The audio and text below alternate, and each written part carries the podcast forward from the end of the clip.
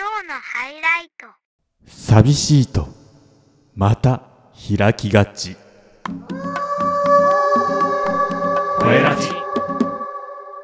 あなたのあなたのあなたのあなたのあなたのあ間違えた。あなただけのゲートも豆腐テウルフです。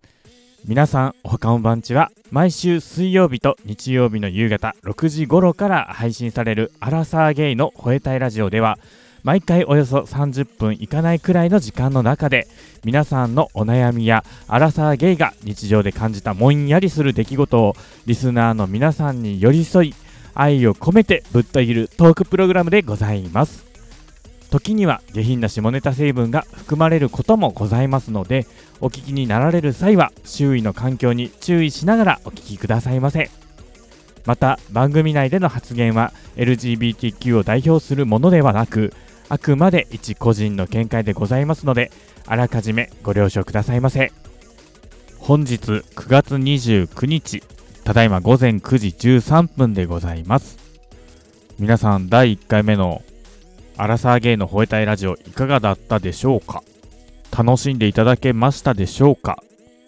まだね今の時点では第1回も公開されていないので皆さんのリアクションがどのようなものなのかっていうのが私今の時点では何もわからないんですね。でもせっかく番組をリニューアルするのでできる限りいろんなことにちゃんとこだわってやりたいって今回は思ってるんですね。前回はもうほんまにただの手探りで30回ぐらいやってきたから今回はちゃんとやりたいと思ってるわけなんですよ。したらさ今度はこだわりすぎちゃってこれ週2回の配信間に合うの？って僕の中でなったんですよ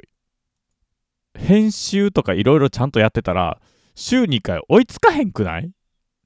てなったんですね。お便りもちゃんと毎週コンスタントに来ていれば、お便り紹介で尺を稼ぐこともできるし、それについて話題を振ることができるんですけど、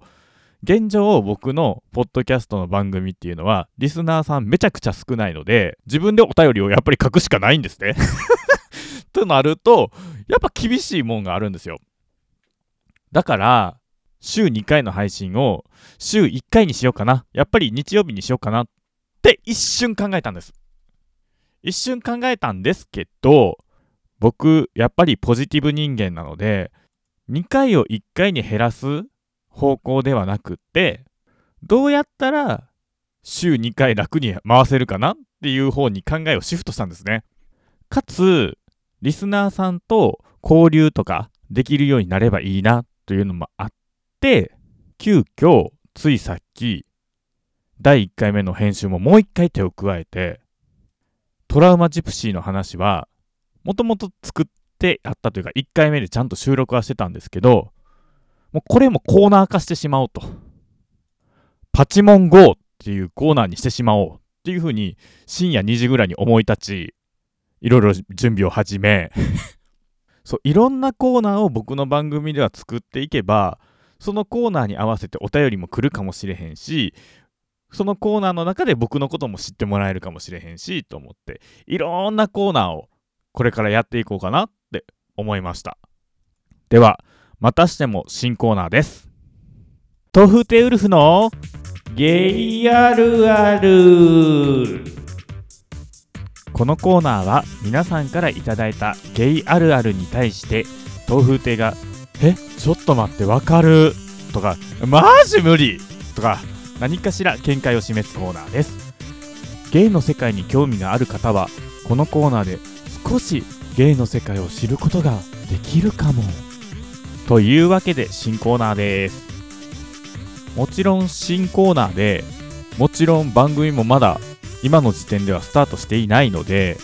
っていうか今朝思いついた新コーナーなので当然誰からもお便りはまだ来ておりません。なのでえー、私が思うゲイあるあるをまずは一つ発表したいと思います。寂しいと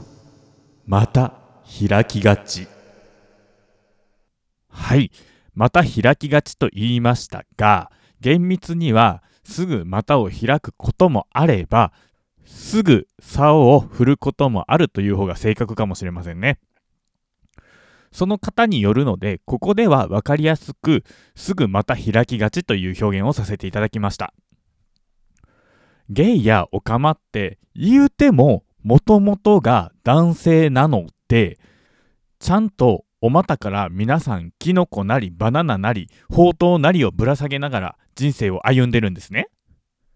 男の子の性欲の最終目的っていうのは結局最後までフィニッシュしたいと行きたいというところが目的なので当然男性同士やとその利害が一致するんですよね別にゲイに限った話ではなくのんけ男子だってあー一発やりたいみたいなこと言うじゃないですか。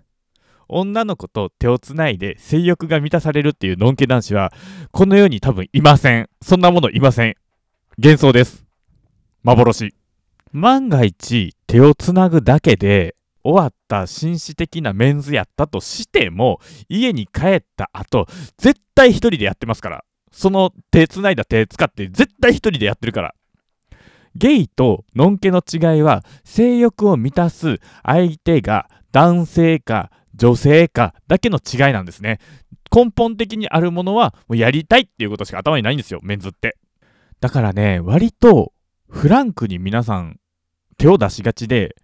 僕も若い頃はよく友達やと思ってる相手に襲われたりとかっていうのが結構たくさんありました。でもそれはね普通にあるあるやと思う。で僕も別に拒みもせんかったし受け入れた記憶がある。受け入れたけどやった後に拒絶しました。最低。よくあるじゃないですか。こうおじさんがさ性犯罪を犯してさ同意の上やと思ったみたいな。多分私被害女性のタイプですね。同意の上でいたすけど後から訴えるタイプ。最低。でもう一つこれに付随をしてあるあるの話をしたいんですが豆腐メンタルの人が多いのもゲイの特徴だと私は思っていてというのも私ももともと豆腐メンタルなんですね。なので今もやっぱり簡単に崩れ落ちるような脆いツボもあったりもします。ただ現役豆腐メンタルと私みたいなパワー系ハイパーポジティブシンキングの違いは絶望を一周してるかしてないかやと僕は思っていて現役豆腐メンタルの人たちっていうのはまだ自分に酔うだけの余裕があるのよ。でも一周回って私みたいなパワー系ハイパーポジティブシンキングになっちゃう人っていうのはもう自分に酔う余裕がないぐらい一回病んでるんですよ。その病むような状況であったりだとか病んでる自分に浸ってる限りはずっと豆腐メンタルなんですけどもう辛すぎて無理ってなると一周回ってもう開き直れるんですよね。まあ、中には一周回っても開き直られへん人っていうのもいらっしゃるからそういう人っていうのはもう逆にね世の中の生きづらさっていうのにほんまに絶望して自害することなんかもあると思います。ただ私がこのゲイあるあるを通して吠えたいのは結局ノンケ野郎とゲイ野郎と他人を理解するなんて到底無理でできるなんて思ってる時点でおこがましいんですよ。時に孤独も必要やから別に他人に100%理解してって思う方がぶっちゃけ間違ってたりする。その理解してほしいっていう気持ちも自分の大切な感情として受け入れてあげられればほんまはいいんやと思います。ただ、ゲイの方たちって孤独の原因そういう誰からも理解されない誰からも必要とされてないみたいな孤独の原因を自分のセクシャリティのせいにする人っていうのが結構いるんですよ。これもあるあるですね。主に実際身の回りで見ると、まあ、20歳くらいの僕とか22くらいの僕とか24くらいの僕もそうでした。そうなっちゃうとさ誰も自分を理解できない誰も自分を必要としない寂しいつって刹那的な関係を迎えることがすごく多いんよ。今僕はもう33になっておじさんになって考えてみるとすげえバカらしいなって思うねんけどその時は本気でそう思ってるんですよ。もう携帯小説さながらの恋愛魔法のアイランドに出てきそうなレベル感の恋愛セックスをしながら自分に寄ってしまうんですね。どうでしょうこのゲイあるある。リスナーの皆さんどう思われます？ゲイの方はわかるってなった？それとも、いやいやいや、お前何も分かっとらへんやんってなった？のんけの方は、マツコの知らない世界的に、ちょっとゲイの世界をお伝えできたかなって思ってます。この番組では皆さんからのゲイあるあるを随時募集いたしておりますので、え、これ私だけ？とか、え、これみんなそうやんね？みたいなのあったらぜひお便りください。では、この話の流れで次のコーナーに移りたいと思います。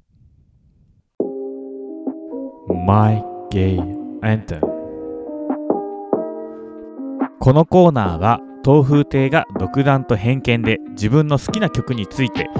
これはゲイアンセムとしてヒットしてもいいんじゃないの？っていう楽曲をエピソードや考察を加えて皆さんと共有するコーナーです。第1回目の楽曲はカルビン・ハリスフューチャリングサム・スミスでデザイアカルビン・ハリスは割と昔から好きでまだ無名のリミックス DJ として活動してた頃から好きやったんですが対照的にサム・スミス君はもともとあんまり好きじゃなかったんです。お歌は上手な子やなぁとは思ってたんですけど、あんまり僕の金銭に触れる曲がなくてですね。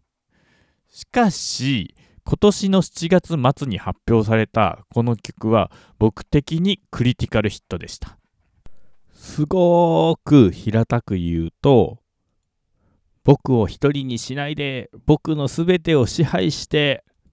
僕だけのものになってっていう歌なんです。歌詞の詳細はノートにもう少し書こうと思っているので、ご興味持っていただいた方は概要欄のリンクのノートから見ていただければと思います。まあ、こうやって平たく言ってしまうと、すごくありがちな歌で内容薄っぺらく見えるんですよね。でも、これはノンバイナリーを公言しているサム・スミスが作って歌ってるってなるとだいぶこの歌詞の意味合いが変わってくると僕は思うんですよ。